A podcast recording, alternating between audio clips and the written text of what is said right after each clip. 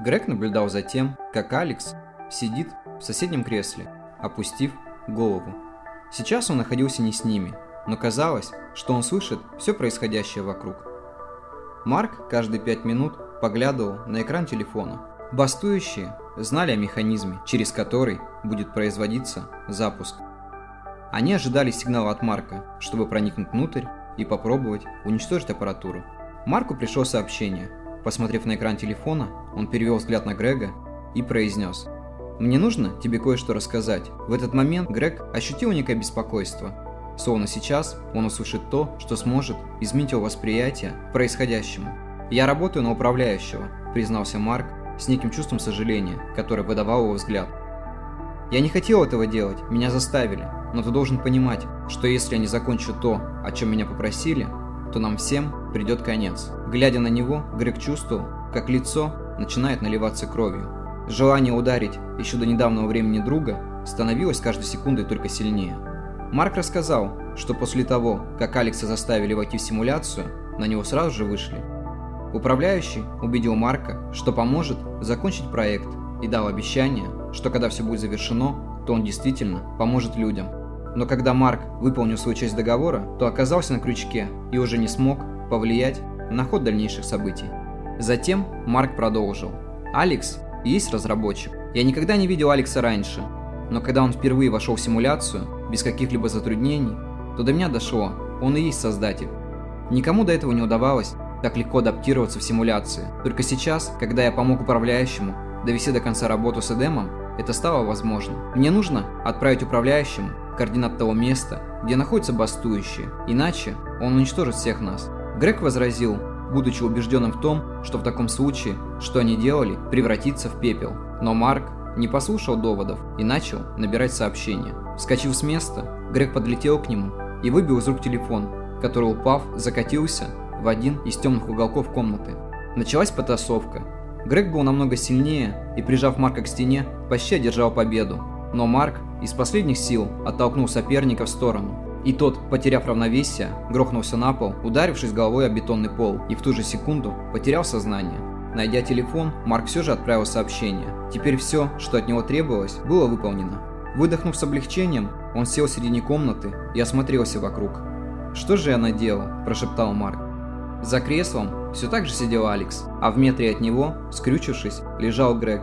Марку безумно хотелось отмотать время спять, чтобы исправить все им содеянное. Но это было невозможно. Пути назад уже не было. Подойдя к приставкам, Марк подумал, что сможет помочь Алексу, но только переместившись в Эдем. Перед тем, как он это сделал, он отключил две из четырех приставок, а затем уничтожил их. Надев очки, Марк отправился в симуляцию. В одном из двух оставшихся файлов была расписана инструкция с пояснениями, как работает Эдем. Вся энергия, по принципу которой действовала симуляция, была взята из чувств и эмоций Алекса. Каждый раз, появляясь там, он подпитывал все вокруг, помогая жить несуществующей реальности. Остальные же люди, которые появлялись в ней, могли делать то же самое, но за исключением того, что все могло закончиться для них фатально. Сама же система была воссоздана из его воспоминаний. Каждый кусочек был визуализирован из тех мест, которые Алекс посещал в течение своей жизни. Казалось, что все было продумано до мелочей, кроме того обстоятельства, что назад можно было и не выйти. Изначальный замысел был в том, чтобы, находясь в глубокой депрессии, Алекс мог посещать этот город и находить здесь душевный покой. Эдем являлся неким местом для уединения, где можно было побыть в одиночестве и собраться с мыслями. Для отключения Эдема должна была произойти перегрузка, но Алекс не указал в инструкции, каким образом это могло бы случиться. Попытка связаться с Марком не привела к результату, и он открыл последний файл. Сегодня последний день моего присутствия в Эдеме. Я чувствую усталость после того, как потратил два месяца на его создание. Возможно, я все еще смогу сделать нечто большее для этого мира, но только не для себя. Когда Ная покинула мою жизнь, я слишком долго пытался найти способ ее вернуть, но так и не нашел. Вся симуляция не рассчитана на то, чтобы создавать людей в ней. Скорее всего, я так и останусь под руинами своих фантазий.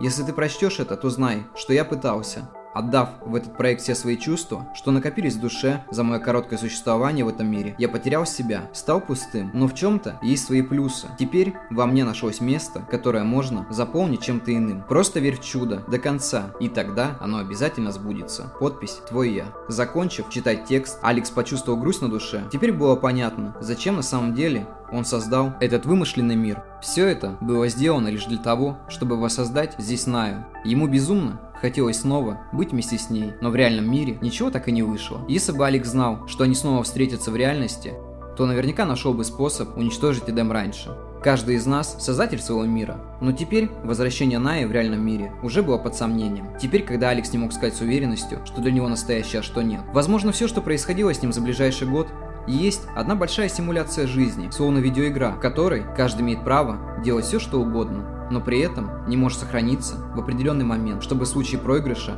начать миссию заново. Где-то в динамиках раздался сигнал тревоги, и Алекс понял, что перемещение началось. За несколько минут до начала основного действия на трибуну площади вышел управляющий. На его лице сияла блаженная улыбка. Он чувствовал, как сердца людей начинают ликовать от предвкушения того, что сейчас произойдет. Но вначале он решил произнести короткую речь. «Я приветствую вас на грандиозном празднике нашей жизни. Сегодня мы сделаем то, о чем вчера могли только мечтать. Возрадуйтесь, ведь все болезни, страдания, несправедливость уходят в небытие. Через несколько минут вы окажетесь там, где невозможное становится возможным. Мы должны оставить позади старое, чтобы прийти к новому. Пусть этот мир придет к логическому концу, оставим его для тех, кто не может его отпустить. А теперь я задам вам всего один вопрос. Вы готовы? «Да, да!» – скандировала толпа. Людские глаза блестели. Безумцы искренне желали того, что должно произойти. До перемещения оставалась одна минута. Глядя на циферблат, они хором отсчитывали вслух каждую секунду. 40, 39, 38, 37. В небе сверкнуло нечто похожее на молнии. Но никто этого не замечал. Каждый из присутствующих держал над головой зажженный бенгальский огонь. 10, 9, 8. Под ногами горожан возникла вибрация. Механизм заработал в полную силу. 3, 2, 1. В этот момент люди начали распадаться на пиксели.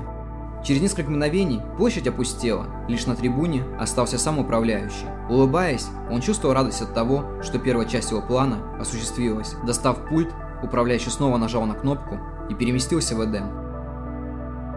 На экране монитора возникло окно загрузки. Стремительно, заполняя пустые деления, процент нарастал, но затем вдруг резко остановился на значении 99.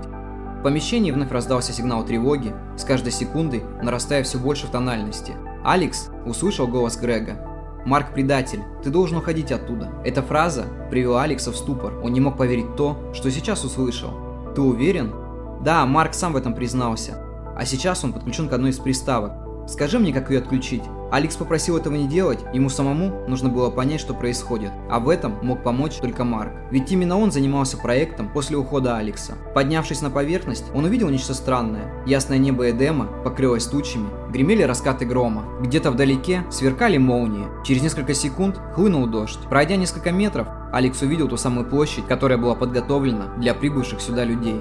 Через пару мгновений на этом месте начали возникать горожане, их становилось все больше и больше. Продолжалось все это до тех пор, пока пустое пространство площади не было полностью заполнено. Находясь в недоумении, новые жители нереального мира оглядывались по сторонам. Вместо яркого и солнечного, как было обещано, перед ними возник серый город, который выглядел настолько мрачно, что вызывал только печаль и тоску. Дождь продолжал усиливаться. Алекс смотрел на людей с сожалением. Он понимал, что именно сейчас те осознают, насколько тяжело выходить из собственных иллюзий. Эдем, словно невидимый живой организм, начал вытягивать из вновь прибывших все чувства. Но людей оказалось слишком много, и симуляция перестала быть стабильной. В одну секунду случилось что-то больше похожее на землетрясение, и люди, упав на землю, рассыпались на бесчисленное количество деталей. В этот момент в небе появилось нечто подобие огромной воронки, которая в ту же секунду засосала в себя всех до единого. На площади остался только управляющий. Он смотрел на Алекса глазами, наполненными злобой и ненавистью. «Это ты во всем виноват!» – воскричал он в бешенстве. В этот момент внутри Алекса все словно перевернулось. Он почувствовал некую решимость и двинулся прямо ему навстречу. Управляющий отпрянул назад, почувствовав незнакомое чувство страха. «Это мой мир!» – крикнул Алекс. Именно в эту минуту управляющий понял, что все, чего сейчас желает Алекс, это уничтожить его, и ринулся в сторону одного из высотных зданий.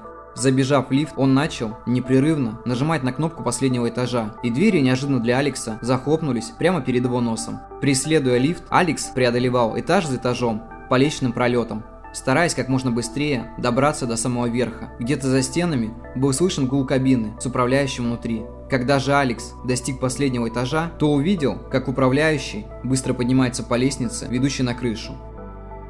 Они стояли друг напротив друга и понимали, что вся эта история подходит к финалу. Бежать было некуда. «Ты думаешь, ты победил?» – злобно прошипел управляющий. Алекс молча подходил к нему все ближе. Он не понимал до конца, каким образом можно уничтожить другого человека в Эдеме. Но это было неважно. Все, чего Алекс хотел, это избавиться от ничтожного, гадкого существа, которое представлялось всем таким могущественным. Управляющий достал из кармана пульт и вновь нажал на кнопку. Рядом с ним неожиданно возникла Ная, которую тот сразу же схватил и подвел к краю крыши. Еще один шаг, и она упадет вниз. Ты прекрасно это понимаешь, я не шучу. Алекс дрогнул. Ная смотрела на него испуганным взглядом. «Не слушай его, ты понимаешь, что так будет лучше?» – закричала она. В душе Алекса вновь началась внутренняя борьба. Казалось, что один неверный шаг может привести к еще более плачевным последствиям. Времени на раздумья не было, и нужно было решаться. В этот момент из ниоткуда возник хаос. Он накинулся на управляющего, крепко вцепившись в его руку. От неожиданности тот ослабил хватку. Иная, освободившись, отбежала в сторону Алекса.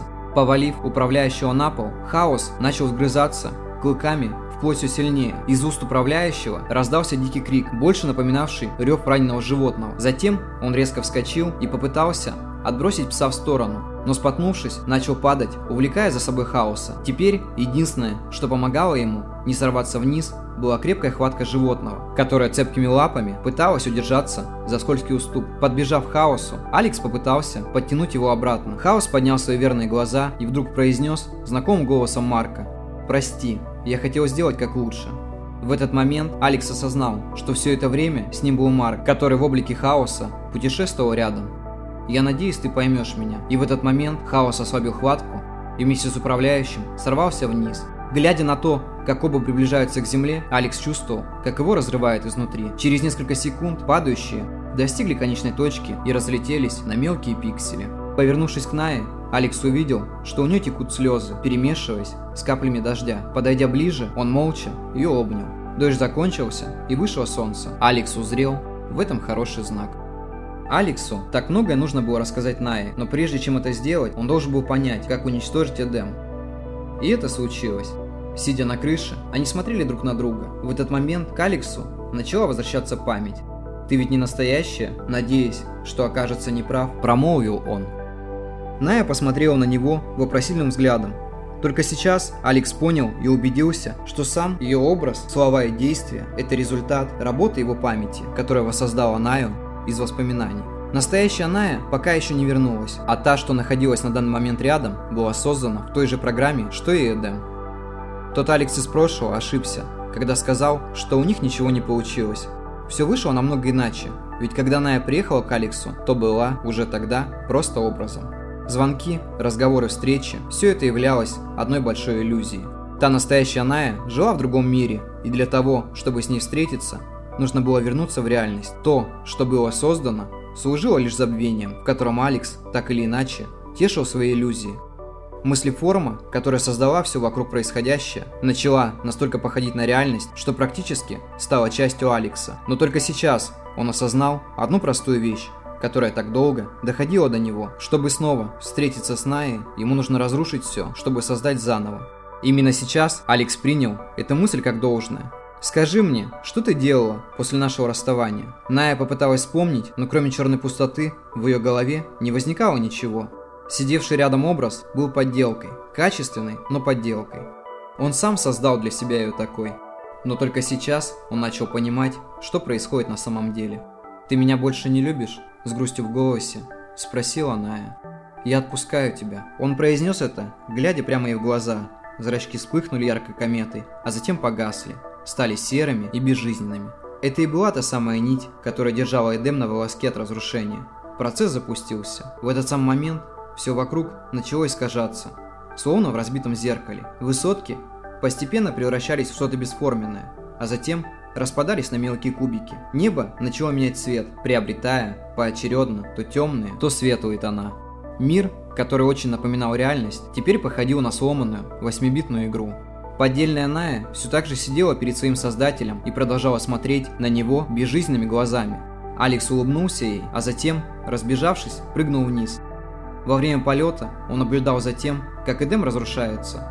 Город умирал так, словно под дуновением ветра падает карточный домик иллюзии и надежд, а за ним открывается новая жизнь. Ведь ты смог взглянуть на этот мир с другой стороны. Теперь все было закончено. Приближаясь ближе и ближе к земле, Алекс ловил себя на ощущении внутреннего спокойствия. Закрыв глаза, он почувствовал удар об землю и рассыпался на пиксели. Теперь все будет хорошо.